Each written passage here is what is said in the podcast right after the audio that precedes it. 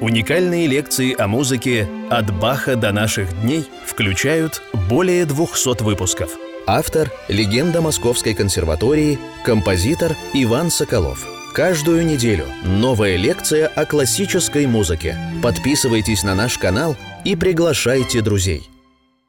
Дорогие друзья, мы начинаем 201-ю лекцию нашего цикла «Композитор Иван Соколов о музыке».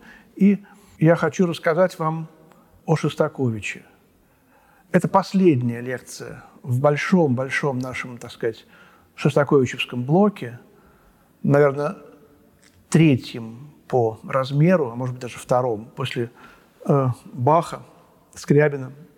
И мы три лекции посвятили на альтовую сонату. Очень такое большое, для меня неожиданное такое решение. Но я обо многом рассказал э, параллельно с рассказом об этой сонате. Я хотел читать заключительную лекцию, и, в общем, она будет, я думаю, не такой большой, потому что, конечно, вот нельзя говорить о Шостаковиче, не говоря о том трагическом времени, э, в которое он жил. Получилось, что те силы, которые мешали ему реализовываться, писать музыку, много примеров. Например, четвертую симфонию он пишет, и вдруг бац – на э, репетициях этой гениальной музыки ему советуют снять ее с исполнения, премьеру.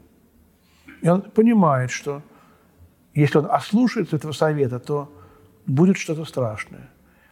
И в итоге эта симфония исполняется, к счастью, партитура осталась, не пропала никуда, не исчезла. Все-таки в 1961 году уже было лучше, уже ситуация была лучше.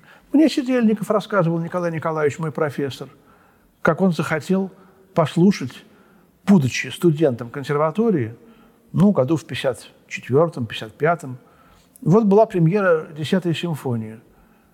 Он захотел партитуру посмотреть. Не дают. Он ведь живущий композитор. Обращайтесь к ректору Свешникову. Я, говорит, пошел к Свешникову. А можно мне получить в библиотеке партитуру 10-й симфонии Шостаковича? А зачем она тебе? Хочу изучить. В общем, выдали ему. Понимаете? То есть вот вроде бы, так сказать, уже не так все было страшно. Не убивали.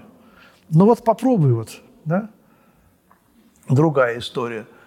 Чуть-чуть помягче. В 64 году заканчивает консерваторию мой самый первый учитель композиции Георгий Петрович Дмитриев. Это он, он сам мне рассказывал. Ну, все экзамены сданы на отлично. Последний экзамен – собеседование, коллоквиум. Ну, все там рассказано про историю партии, про все. Ну, хорошо, последний вопрос. Ваш самый любимый композитор?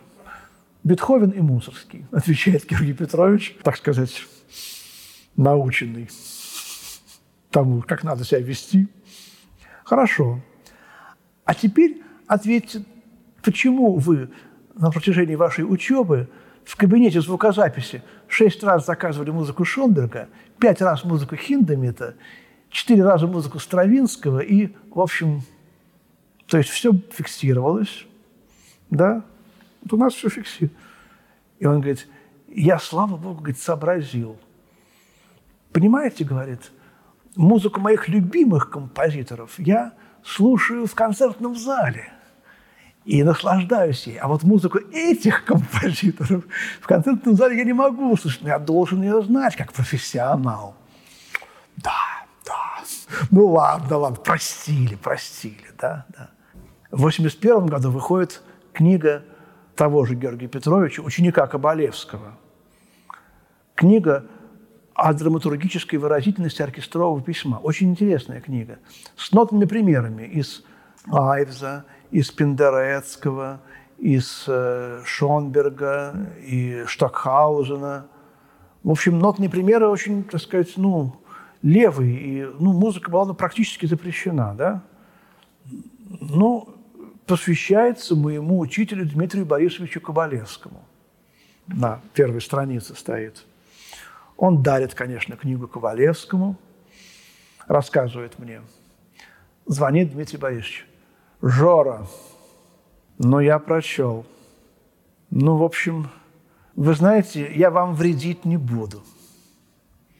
Понимаете? Спасибо, Дмитрий Иванович. Я уж не знаю, как там было. Это 81 год. Мой диплом. 83 год. Значит, ну, комиссия, конечно, Хренников. Обсуждение, Сидельников рассказывает. Мне его музыка очень не понравилась. Но я ему мешать не буду. Понимаете? Не буду мешать. Спасибо. Спасибо большое, Тихон Николаевич, что вы мне не помешали. Так и вкратце, вот немножко эпоха Шостаковича, да, не все было так просто, да. Не обо всем мы успели поговорить. Вот вокальный цикл «Шесть стихотворений Марины Цветаевой». Тоже 12-тоновая музыка. Мои стихи, родившиеся так рано, что и не знала я, что я поэт. Моим стихам, как драгоценным вином, настанет свой черед. И вот также мы можем сказать, что и Э, сочинением Шостаковича настанет свой черед. Хотя вроде бы он был очень известным композитором. Но все равно мы не можем сказать, что мы понимаем его музыку. Антиформалистический райок. Переслушайте сейчас. Очень актуально звучит, очень актуально. Вроде бы очень легко сказать, ну это плохая музыка, да? Но это больше, чем музыка. Композитор в России больше, чем композитор. Поэт в России больше, чем поэт, сказал Евтушенко – на которого очень много написано у Шостаковича. И вот э, он взял шесть стихов Марины Цветаевой. Откуда такая нежность? Диалог Гамлета с совестью. Вот это третья вещь. Вот, Гамлета с совестью, он ее любил. Это тут, конечно, Уствольская, тут личные мотивы. Четвертая вещь – это поэт и царь. Музыка актуальна всегда. Тема актуальна всегда. Как Светаева в 30-е годы написала такое стихотворение. Вот. А, конечно, Пушкин и Николай I. Это волновало Цветаеву, и это же волновало Шостаковича. Можно было назвать Шостакович и Сталин. Называется вторая книга Соломона Волкова.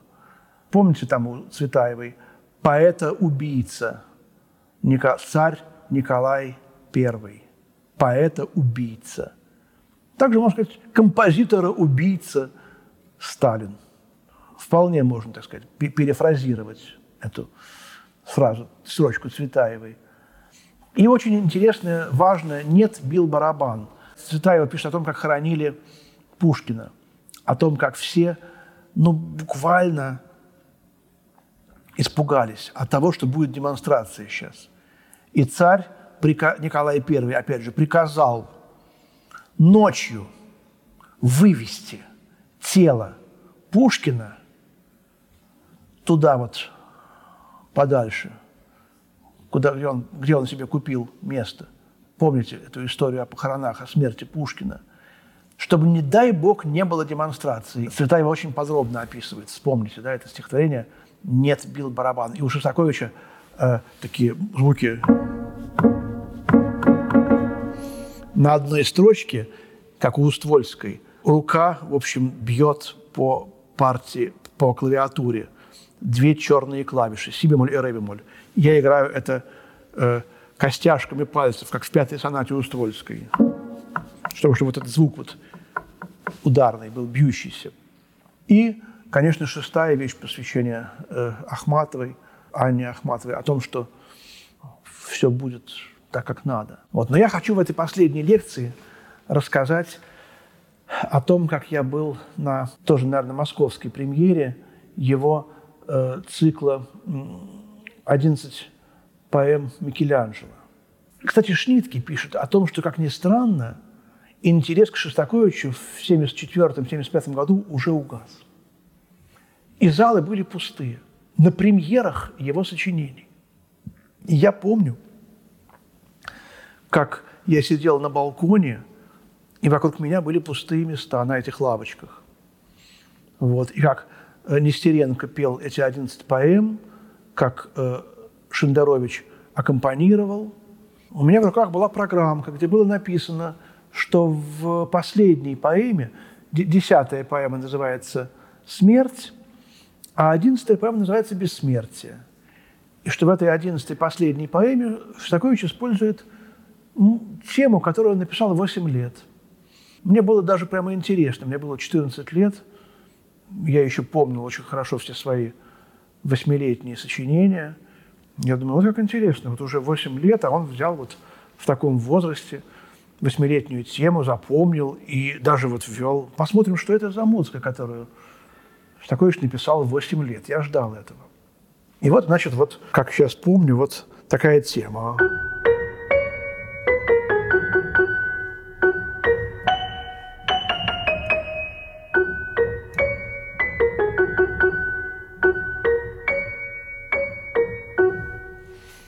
Вот. И она очень легко запоминается. Трезвучие, фа диез мажор. Возвышенная, скрябинская, мессиановская тональность, но очень сухо, как это всегда было у Шостаковича, такая, такое стаккато. Потом певец поет. И слова я не помню сейчас точно, перевод Эфроса, очень хороший перевод. Э, но в сущности памятник. Я помню, я умер, но, в общем-то, мое существо остается в моем творчестве, в моих стихах. Потом, и опять рояль играет, но эта тема уже с гармониями.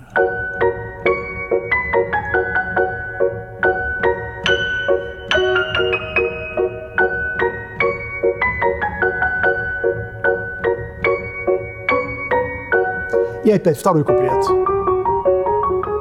Вот.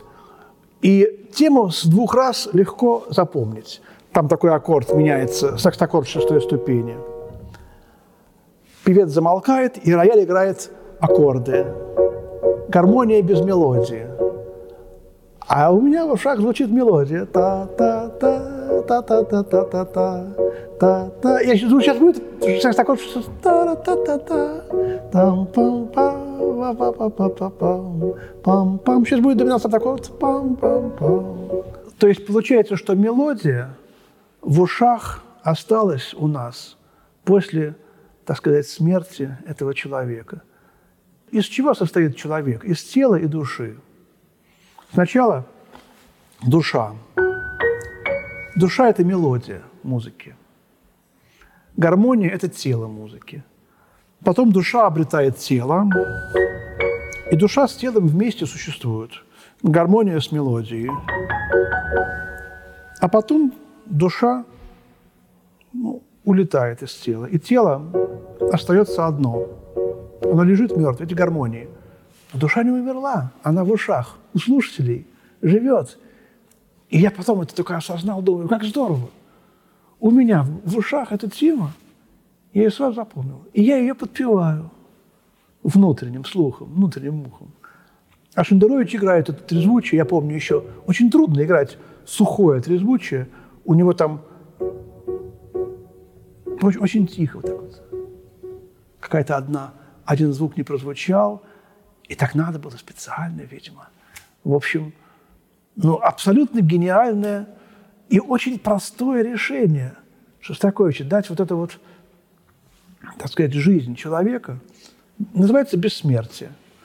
И правильно, мелодия значит, звучит тут, а потом она звучит тут. Тут это такое как бы вот уникальное свойство музыки оставаться в наших душах.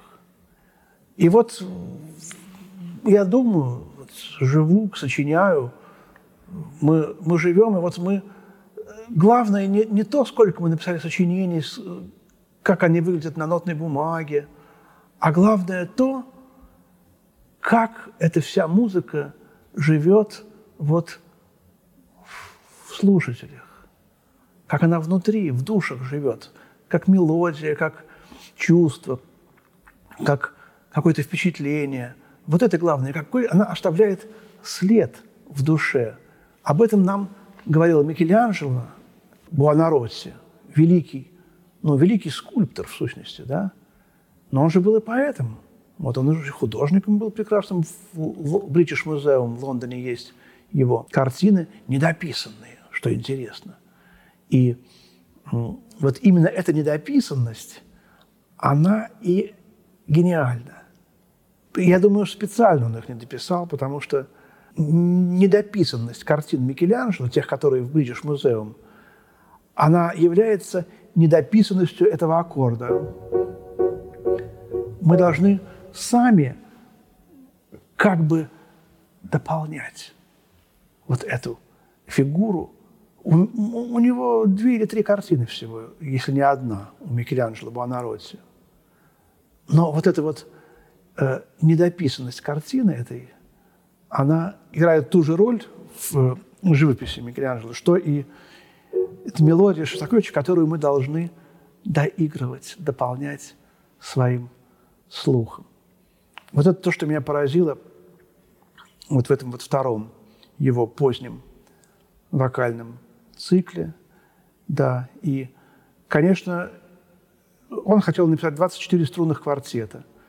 Ни одна тональность не повторяется в квартетах. Можно много-много еще говорить о нем, но поскольку мы и так три, целых три лекции посвятили альтовой сонате, поэтому я, наверное, сейчас ну, уже потихонечку завершу эту последнюю, заключительную лекцию о творчестве Дмитрия Дмитриевича Шостаковича, завершу ее на многоточии, на том, что все-таки он не разгадан и никогда не будет разгаданным, и то, что эта тайна с нами – это наше счастье.